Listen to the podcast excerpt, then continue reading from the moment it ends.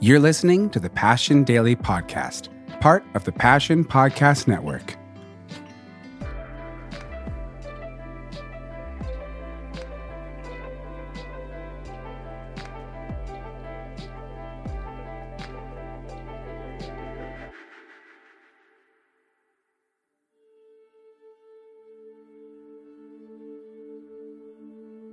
Today is March 23rd. And this week, we are focusing on the faithfulness of God in the Old Testament.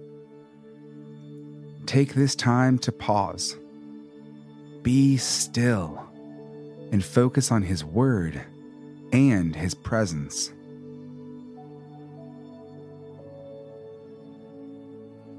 Deuteronomy chapter 9, verses 25 through 29. I lay prostrate before the Lord those 40 days and 40 nights, because the Lord had said he would destroy you.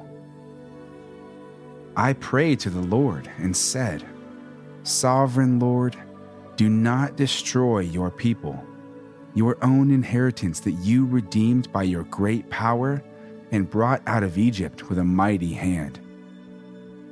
Remember your servants, Abraham Isaac, and Jacob. Overlook the stubbornness of this people, their wickedness, and their sin. Otherwise, the country from which you brought us will say, Because the Lord was not able to take them into the land he had promised them, and because he hated them, he brought them out to put them to death in the wilderness. But they are your people your inheritance that you brought out by your great power and your outstretched arm.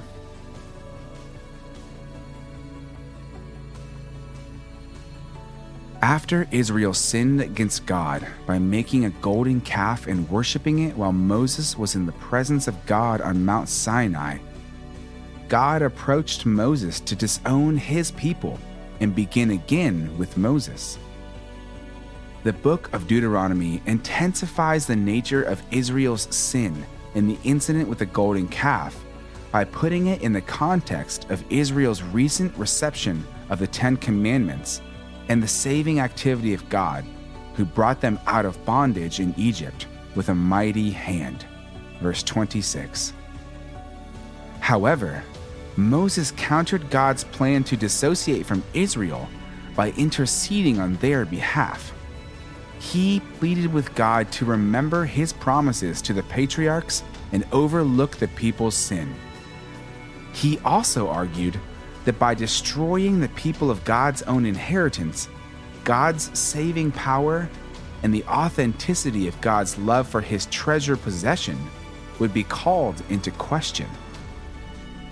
Just as Moses interceded on behalf of Israel, so also Jesus Christ intercedes on behalf of believers who approach God through him.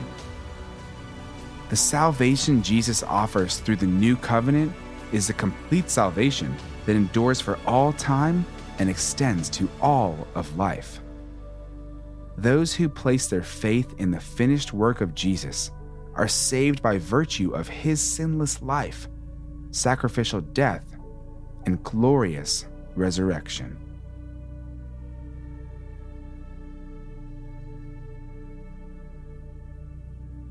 Let's pray. Jesus, thank you for dying in my place so I could have direct access to a fearsome, mighty, holy God. Help me to never take that for granted. Amen.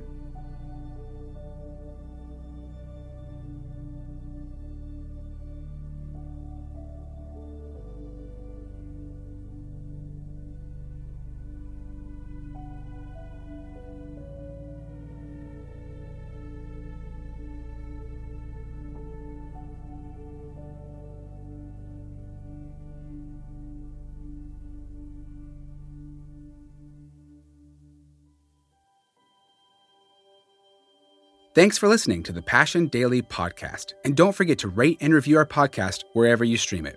You can also subscribe to the Passion City Church and Passion City Church DC podcasts for our full messages every Monday.